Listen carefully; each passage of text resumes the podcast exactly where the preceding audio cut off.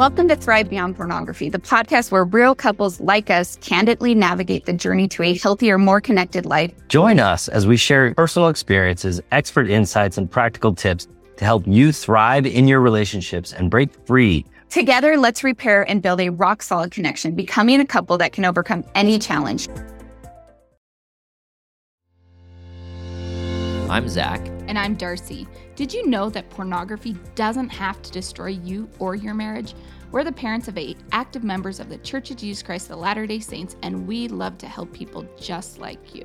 We're here to share hope and healing as we take you through our journey and the journeys of our amazing clients to greater joy and love. Come grow with us to a happier, more meaningful life. Welcome, Welcome to, to, the, Self Mastery Podcast. everybody, welcome to the Self Mastery Podcast. I'm your host, Zach Spafford. This week, we are going to talk about the three steps that take us down the rabbit hole.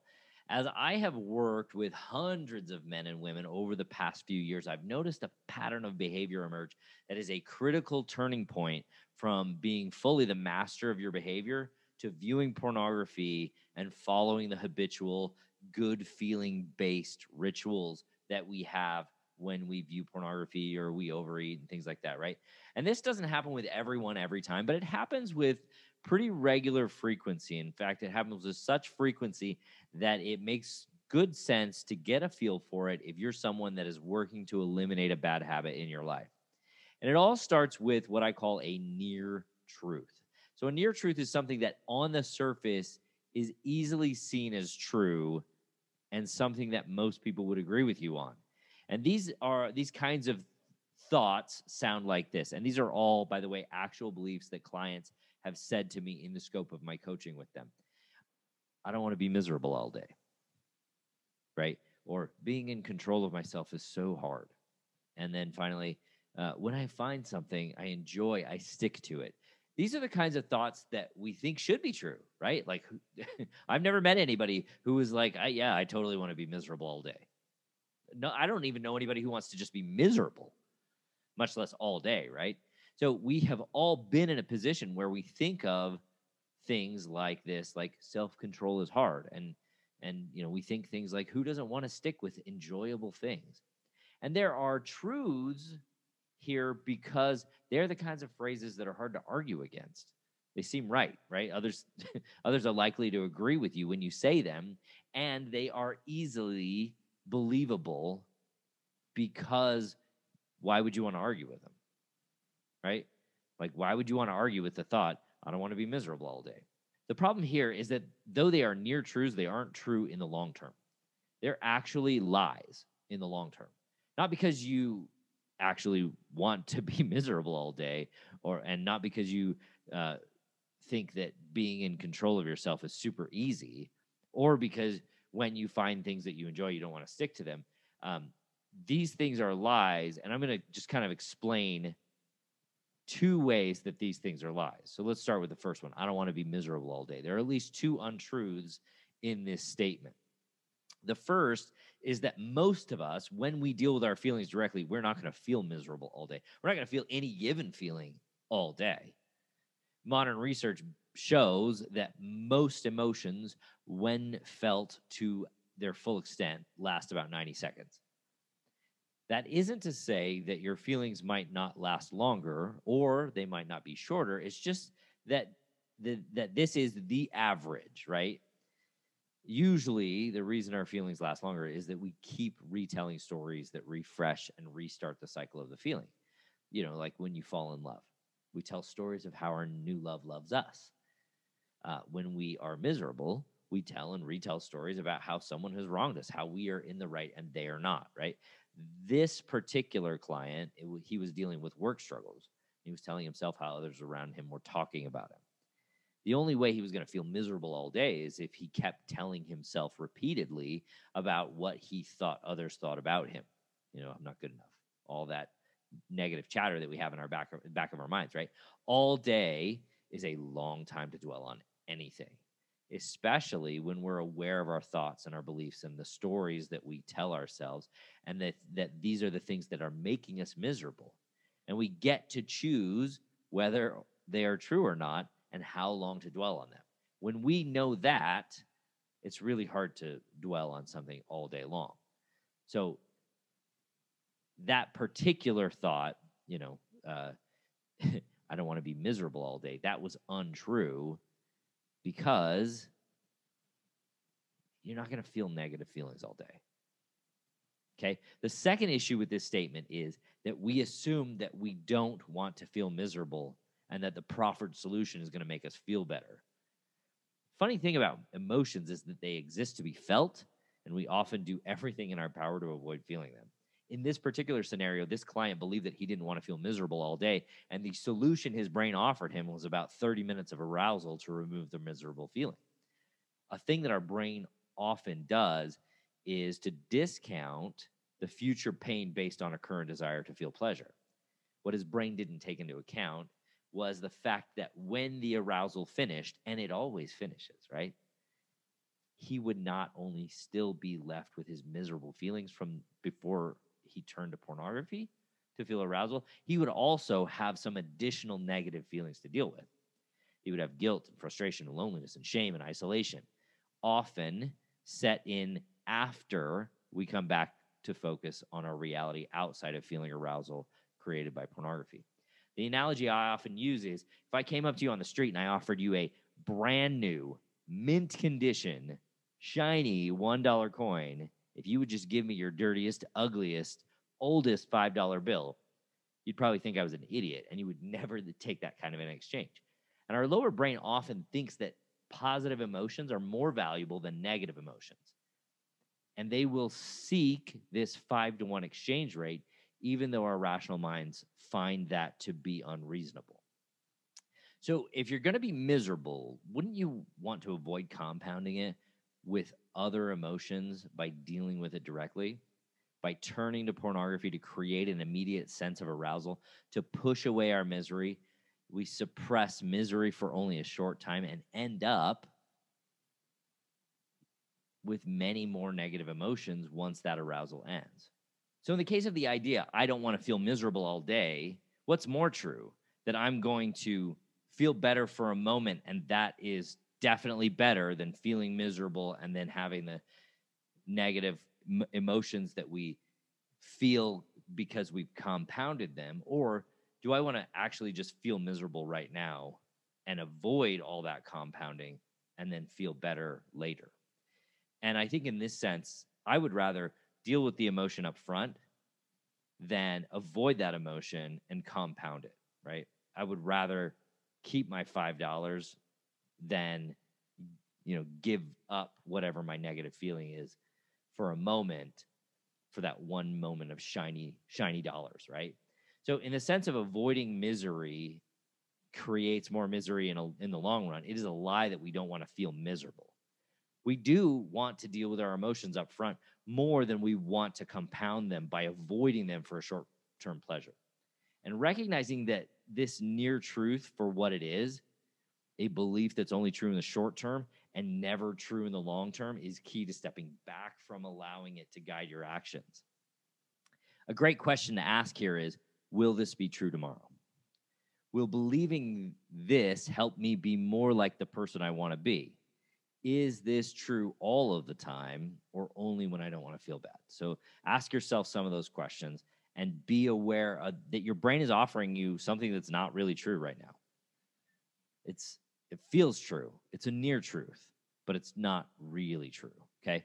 The second step our brain takes when we start down the path of choosing pornography, food or any other buffer is to justify it. And this is the step we use to tell ourselves some kind of limit that we'll follow. Things like, well, I'll only look at bikini pictures, or I'll only eat one bite, or I'll only scroll Instagram, right? We offer ourselves a belief that's only true until it isn't. And these are the kinds of thoughts that really don't hold up to scrutiny of standing alone. But in the light of our believing the first thought, they seem more plausible, right? I mean, it's kind of like you could almost believe some of these things, right? but they are really just justified because of the previous thought. So take the thought, I'll only scroll Instagram, for, for instance, right? If we have in the past used Instagram as a way to fully engage with pornography, then this justification is a pretty thinly veiled lie that we basically know is not true in the long run. We know that Instagram's algorithm is eventually going to offer us some clickbait that will lead us to the next thing and the next thing until we reach phase three, which we will go here into in a minute. We can see this is a justification. We wouldn't believe it if someone else came to us and said it, right? So, why do we believe it when we're in the moment? Partly because it feels exciting. You get excited. You're like, oh, yeah, I'll just I'll just scroll Instagram, let's see what happens, right?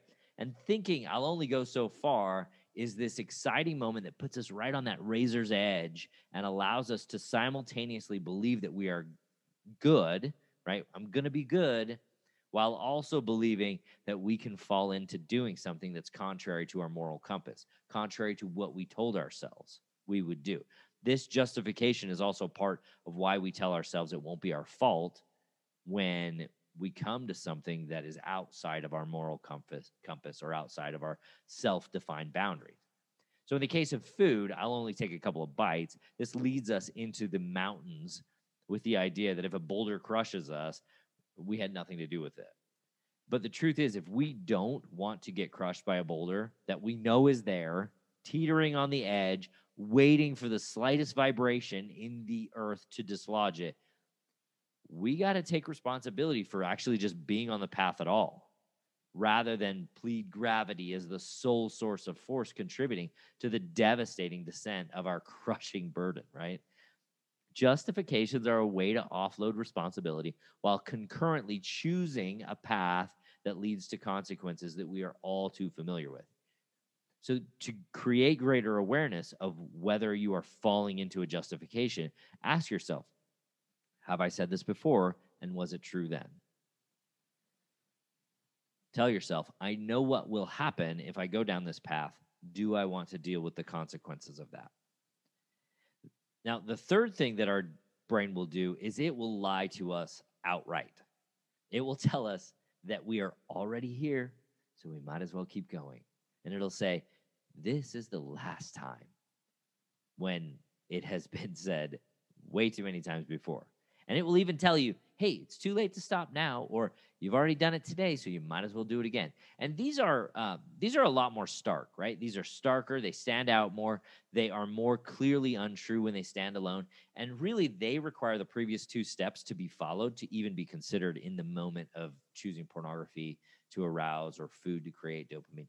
This is usually the last step before we give in to our habit of buffering, regardless of what the buffer is. And these are the final tip right? These these lies they're the final tip over the edge that creates the motion that we often call falling off the wagon or i slipped. Those euphemisms that we use to say i chose to view pornography. The truth here is, is that we pushed ourselves into this state. And these beliefs are the kind of laughable thing that, that a toddler might say to an adult to explain why they turn the kitchen into a flower based winter wonderland complete with pasta sprinkles.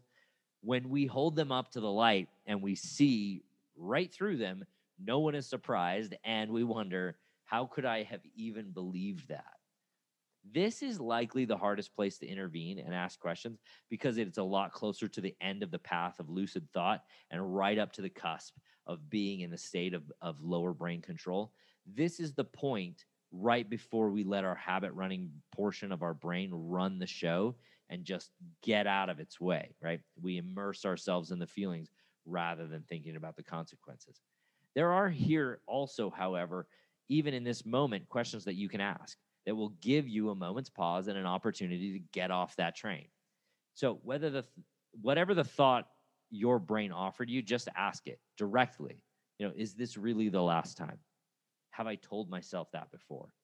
And in going through these three steps, I don't want what I want you to create is awareness. I, I, I really hope that you don't see this and go, oh gosh, and now I know, and I should be ashamed of myself because that's super not helpful. Shame isn't helpful in any way. It's not going to get you where you want to go. What I want you to see is, oh, I actually have some some turning points, some opportunities to get off the path you know this is you know exit number one exit number two exit number three on the highway to pornography viewing or overeating whatever that looks like and just be aware that now oh i can see these things more clearly And and as you see them more clearly, ask those questions. Put them on a, a, a piece of paper if you can. Write the questions down and then write the answers down because in writing it down what you're doing is you're getting it out of your brain and, and putting it on paper in a way that you can look at it a lot more objectively. A lot of times what we do inside our own head is we kind of go around in some circular logic and we use that circular logic to just go and do what feels best. Our lower brain is pretty powerful in that way. But as we write it down and we put it on paper and we begin the process of getting it out of our head and into a place where it be- can become more neutral we we begin the process of owning the entire system and saying oh wait a minute i can see where this might not be helpful let's let's take a different path okay i hope that helps i hope that you guys have a great week and i will talk to you next week bye Thanks for listening to the Self Mastery Podcast. Every day, Darcy and I work with amazing men and women to remove pornography from their lives and relationships. If you're ready to take the next step in your journey, let us help you. Sign up for a consult at zachspafford.com slash work with me, and you can set up some time for you or your spouse to meet with me or with Darcy. And we can help you get started on your self mastery journey.